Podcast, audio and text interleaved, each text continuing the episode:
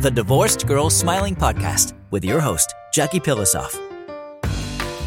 No one should have to go through a divorce feeling alone and isolated. The Divorced Girl Smiling podcast is a production of Divorced Girl Smiling, where every show is 30 minutes aimed to empower you, help you feel validated and understood, and connect you with some of the best divorce professionals in the industry.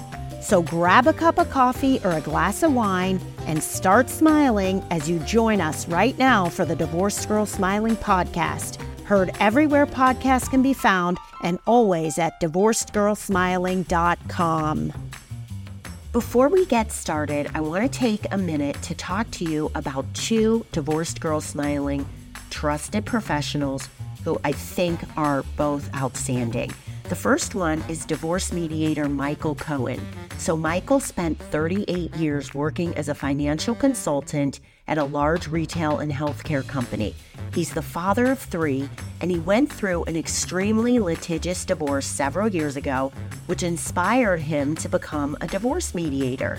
So, he has a certification from Northwestern University, and he is a divorce mediator who is helping families move forward from divorce in the healthiest possible way, thinking of kids first. So if you want to learn more about Michael, you can find him at michaelsmediation.com. I also want to talk about my newest Divorced Girl Smiling Trusted Professional. Her name is Lisa Lisser, and she's an attorney turned certified divorce coach and the founder of LZL Coaching. Lisa is wonderful. She has such positive energy and instantly makes you feel inspired and hopeful. She makes you feel like you're not alone and will help you find your self esteem, your spirituality, and your strength. I just adore Lisa, and I'm so excited to have her as a Divorce Girl Smiling Trusted Professional. You can find Lisa at lzlcoaching.com, and you can find both Lisa and Michael in the Trusted Professional section of Divorced Girl Smiling. I just want to clarify this to tell everyone I know I sound a little bit different. I'm getting over a really bad bug. This is the first day I've had a voice in four days, and the show must go on. So here I am. And what I want to talk about today is something that happens during divorce that I've seen and that I experience personally.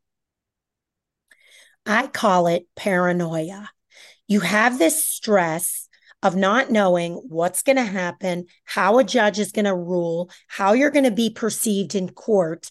And that is very scary. It almost makes you feel like you're on trial because you're in this legal battle with your soon to be ex spouse.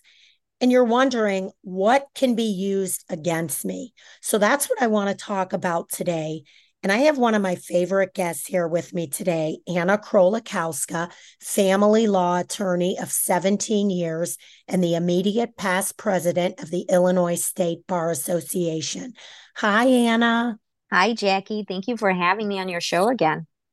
Well, you're one of my faves, Anna. Always Aww. have been. I think we've known each other for 10 years, and I think the work that you do is really wonderful.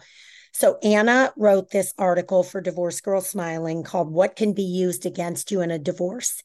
And Anna, the first question I want to ask you before we get to the 10 things that can be used against you is tell me if you agree with me that your clients you've seen going through a divorce get like almost paranoid. And do they have a right to feel that way? They absolutely do. And some of them absolutely have a right to feel that way, especially if they're going through a litigated divorce process. Because in that setting, anything and everything can be used against you, right? It's a war. So you are absolutely right to be paranoid in that process. But also, don't you even think in a mediated or collaborative divorce process, all these professionals are looking at you. So you're really on display. You are, but maybe not to the same extent. So for example, it depends it depends what we're talking about. What sort of a document or a record, right? If you're going through a mediation process, maybe your social media posts are not going to be used against you to the same extent, right? But if you're going through a litigated process, they for sure can.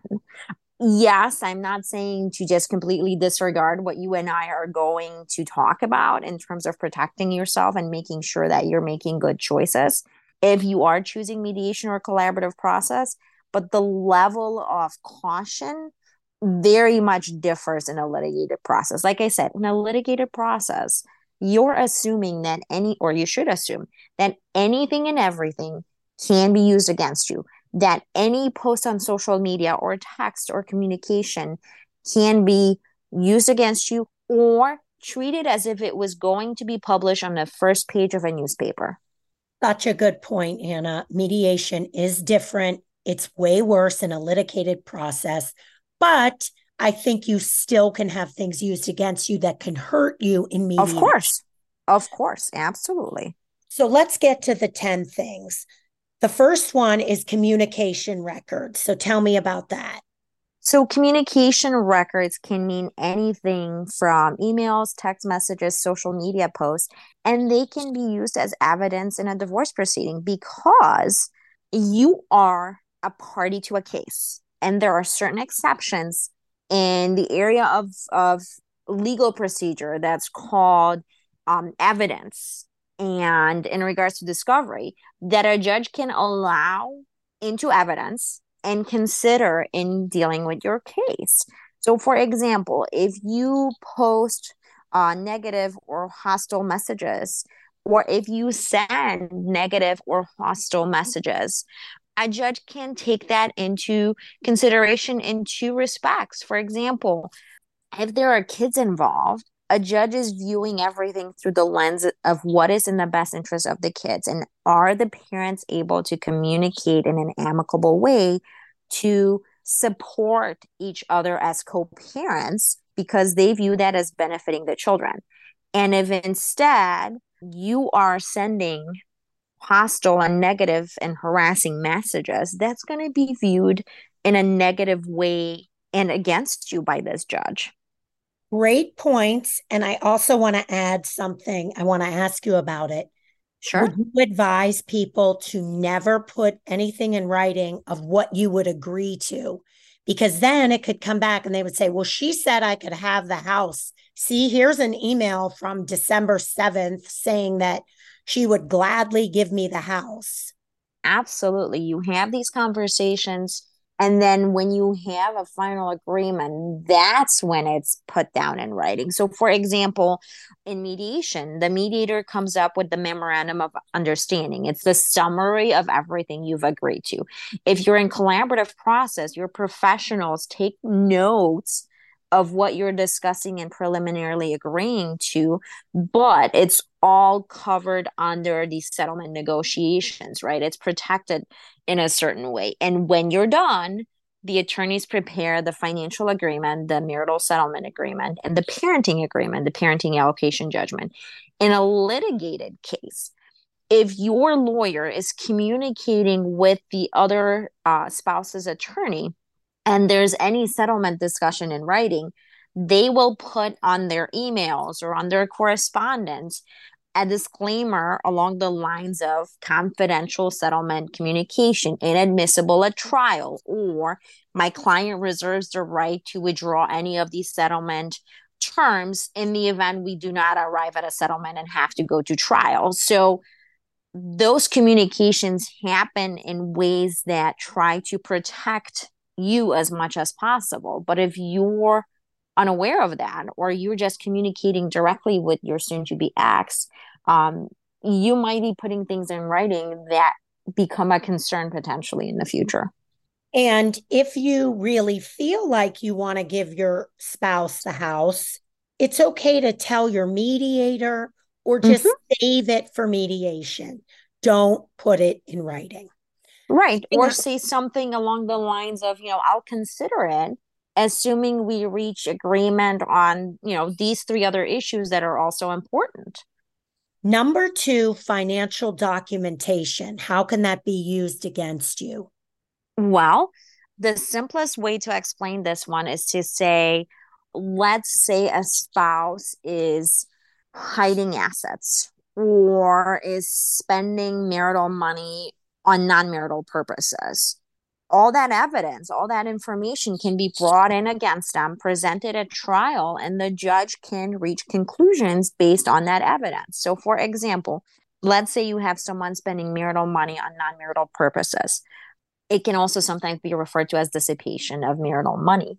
And the judge could say, you know, the person who spent this marital money on non-marital purposes has to pay that back to to the marriage to be divided between the spouses or their share of the assets is reduced by what they spent inappropriately. When you say outside of the marriage, are you talking about money spent on affairs, hotel rooms, or are there other things that I'm not thinking of? So that's one common example. Another one could be gambling the money away. Unfortunately, addictions play a strong part in a lot of divorces and and it's not just addiction to substances. It can also be a gambling addiction where marital money is being spent for something that is definitely a non-marital purpose. Well, it could be anything from even I would say you could go after somebody's intensive alcohol purchases or, you know, hookers, anything that they have an addiction right. Right. You're absolutely right. You're listening to the Divorced Girl Smiling podcast. My name is Jackie Pilosoff, and I'm your host with a very hoarse voice today. I'm here today with Anna Krolikowska, Chicago and North Shore based divorce attorney. Anna has been in practice for 17 years. I've known Anna for 10 years, if you can believe that, Anna. I can. Time flies when you're having fun, right? Absolutely. And I have been so impressed by watching Anna's practice grow. She's a great attorney and just a great person. Today, we're talking about what can be used against you in a divorce. We're going to take a short break. When we come back, we have seven more. We'll be right back. Are you looking for a divorce attorney in Massachusetts? If so, I would highly recommend Catherine Becker Good. Catherine has been a divorce attorney for over 30 years, and she has been working in the courts of the Commonwealth of Massachusetts since then. She's an extremely trusting and just genuine, warm person, also extremely experienced and dedicated to helping people going through a divorce. If you want to learn more about Catherine, you can find her at cbgoodlaw.com. I also want to talk about Elaine Moss and Pete Mullins, who are a team of financial advisors for Vestor Capital. I've known Elaine and Pete for almost 10 years, and they are my financial advisor. And Pete is a CDFA, and they work together with a niche in helping women going through a divorce. I became a client investor several years ago, and I am so pleased with both the performance and the service standpoint of things. I really, really like Elaine and Pete and trust them so much with my money. If you want to learn more, you can find them at vestorcapital.com, and you can find both Catherine Becker Good and Elaine and Pete in the Trusted Professional section of Divorced Girls Smiling.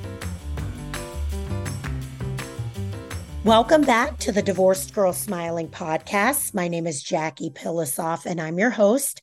I'm here today talking about what can be used against you in a divorce, otherwise known as helping you with your paranoia. I went through it, and I'm here with a great attorney named Anna Krolikowska. Anna, welcome back. Thank you. Let's move on to number three. And number three is social media activity now, everybody listening is going to be like, we know, we know you shouldn't post anything on social media. So that's obvious. But what are some things you've seen people post on social media that ended up hurting them in the divorce and they didn't even realize it? Okay. The most common one is posting things about their new significant other before their divorce is finalized. And it's not necessarily that only a judge will take that into account and it hurts them that way. Look, realistically, we're human beings, regardless of who is initiating the divorce process.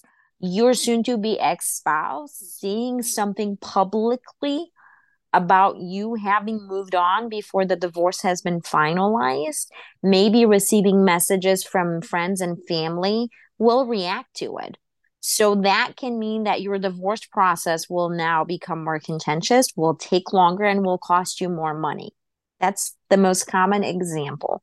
The other example of social media being used in a way that hurts you. What if you are traveling with the children or participating in activities that the other parent disagrees with and you're posting about that on social media it is part of evidence that can be introduced against you and i could see and have seen the other parent claiming that you're uh, potentially endangering or harming the children by having them participate in such an activity all right. Now, Anna, both of those are great examples, but I want to bring up the one about posting with your new girlfriend or boyfriend.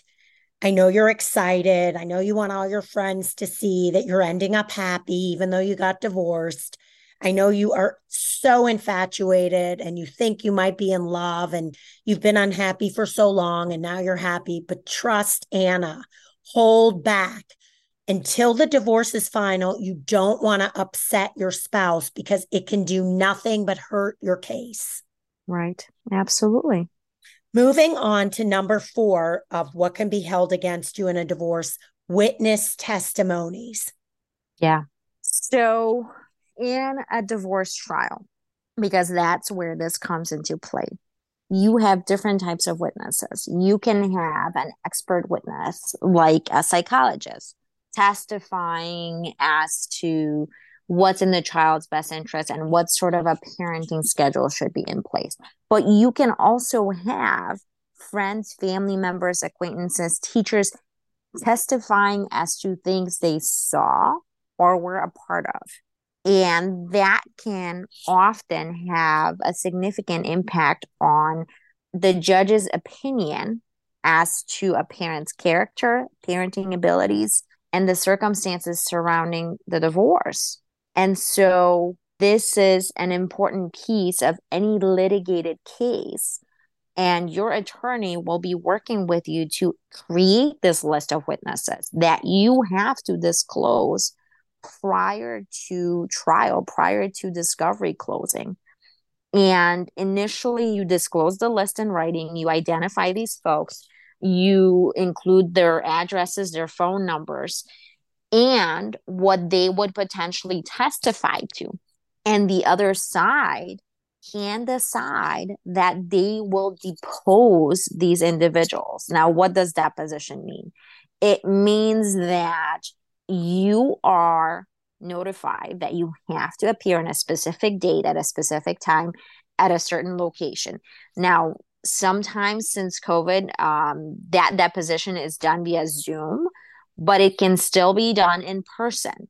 And you, as the witness, are then asked questions to put on the record, meaning a court reporter is present and takes down what you're saying, your testimony, because the other side is trying to figure out what are you going to bring to the case? What information you have that you will be testifying to at trial.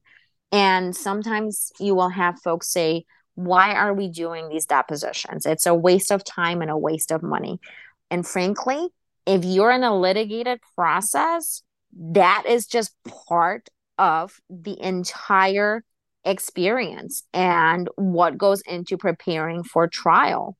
And the reason you want the depositions is because you want that witness locked into a story, right? You want to know what they're going to say so that if at trial they all of a sudden start testifying about something completely different, then you, as the attorney for the spouse who, let's say, is being accused of something, can question them on the stand and can present to the judge that all of a sudden your story is changing, that it was something else previously at deposition and the judge can take that in into account when thinking about credibility This is probably the scariest thing that I can think of. And it only applies to people going to trial. If you're in mediation or a collaborative divorce, it's not going to come to this. But you better beware if you're out at a bar with your girlfriends saying how much you wish your husband was dead, you know, mm-hmm. you could be getting in trouble. This is all about character. Or if you could, if you say anything Uh, like Anna said, you don't want on the front page paper, it could really hurt you. So this is a very important one. Okay, next one alcohol or substance abuse. That can be a significant factor in divorce cases, especially if there are kids involved. Because again, with kids, you are looking at everything via the lens of what is in the best interest of the children. And if you're concerned that your soon to be ex is under the influence when he or she is having time with the children, or worse yet, that they drive under the influence of alcohol or substance abuse, and you're concerned that they would be transporting the children, not just spending time with them under influence, but transporting the children, then that's a big concern.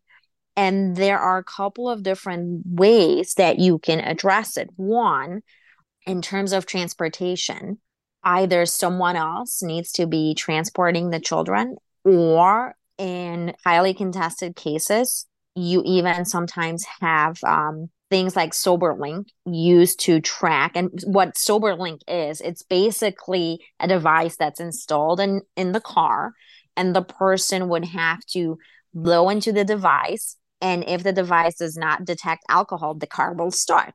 If the device detects alcohol, then the car will not start. And it keeps track that on such and such date, this person was attempting to start the car and they were under the influence. Um, sometimes you would have a situation where the parenting time itself is being supervised by someone else, whether that's a family member or there are individuals um, like therapists or social workers who will supervise time. Obviously, they're paid for their time in doing that.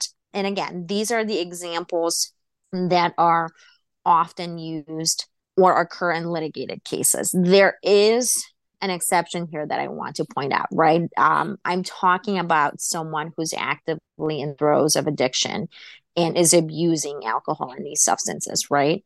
You might have a situation where your soon to be ex is, for example, an alcoholic, but mm-hmm. they have been in AA for three years. They're working their steps, they're working on their sobriety. And the situation is not as acute and dire as it would be if they were actively in the throes of addiction.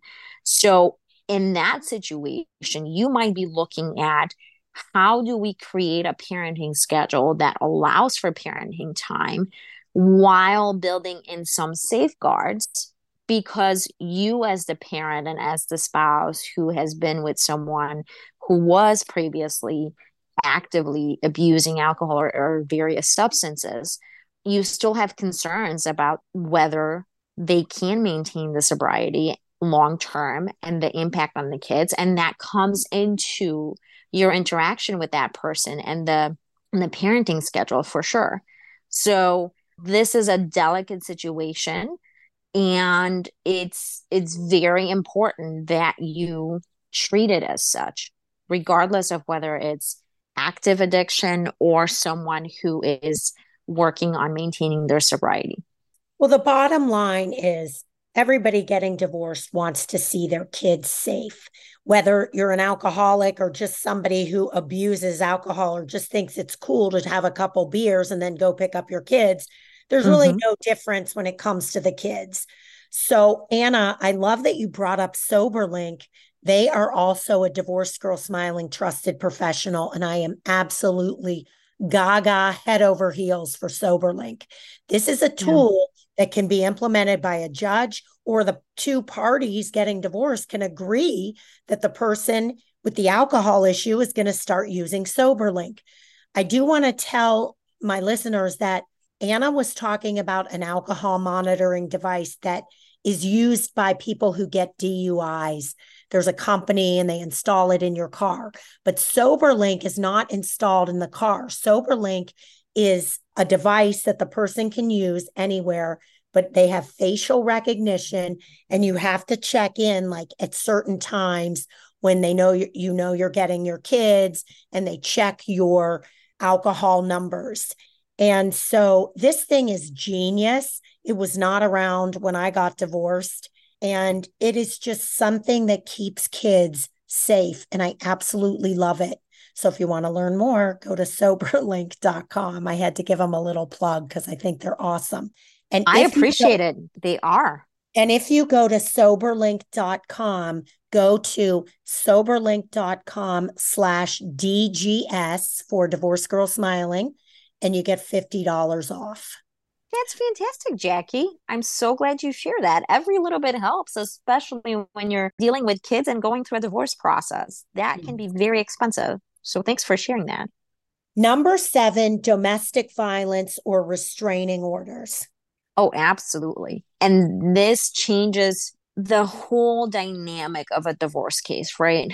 If you are harmed as the divorce process is unfolding, or were harmed previously and filed for an order of protection, that comes into play in your divorce case because the restraining order can be rolled into the divorce case. So you don't have two separate cases pending in, in front of two separate judges.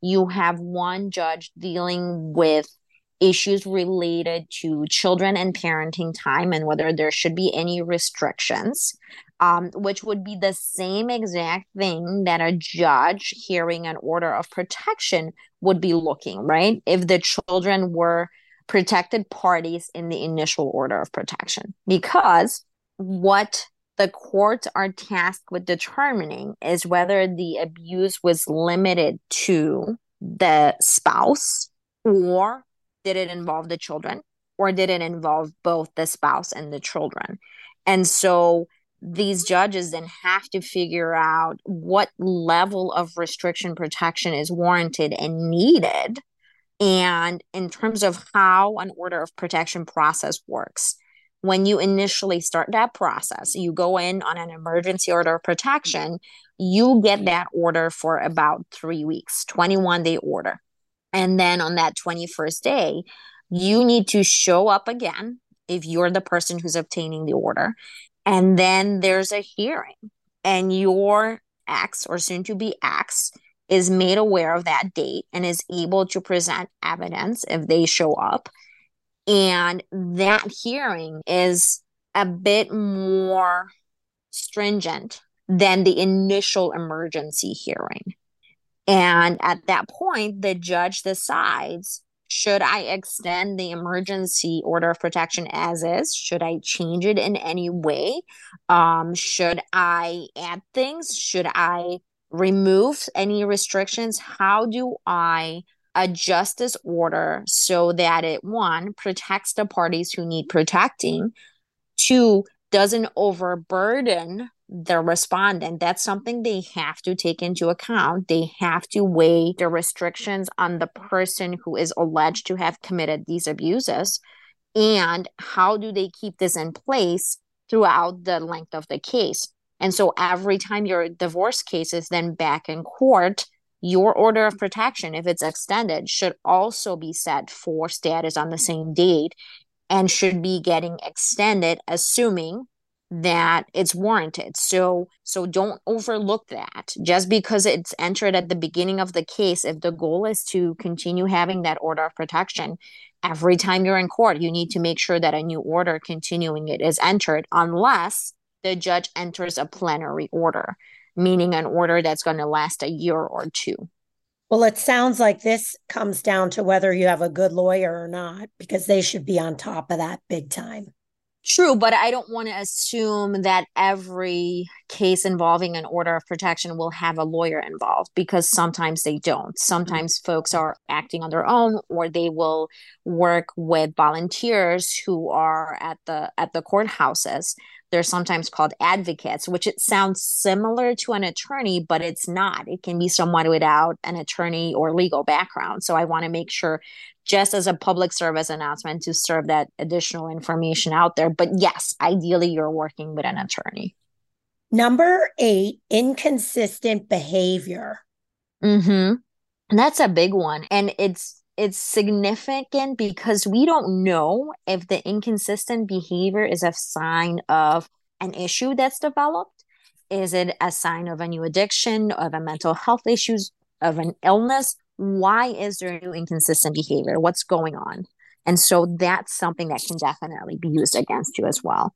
Right. And one thing you think of when you're thinking of any trial, even mediation, all the professionals want to see consistency because they know that that is how it's going to be in the future. Or I shouldn't say they know, but there's a better chance that that's the way it'll be in the future. If things start getting really inconsistent and things are all over the place, that throws up red flags. Absolutely. And if you have someone who's inconsistent, it prolongs the divorce process because you have one step forward, two steps back, right? Because you're constantly reworking or rediscussing things that you thought were handled already. Correct. Last one failure to cooperate. That's a significant one. And it shows up in a couple different ways. So, for example, in mediation or collaborative divorce, in order to use that process, you need both spouses to cooperate. If they don't, it's not going to be successful. Um, in a litigated process, it's still important, but it shows up a little bit differently because if you don't cooperate in a litigated process, guess what? The judge can still make still make decisions, still issue orders that are binding on you. But it means in many instances that you didn't really take the opportunity or take advantage to present your side or did not put your best foot forward. So you might feel like the court really didn't hear you, and maybe they didn't. But to what extent did you fail to participate in that process? The other piece of it is how you react to orders that were entered. So, for example, if there is an order requiring you to divide property a certain way or to pay support and you don't do it that doesn't mean that you just get to go on and and not face any consequences your ex can file a petition for rule and ask the court to hold you accountable to punish you for not following court orders. Similar with child custody and parenting time.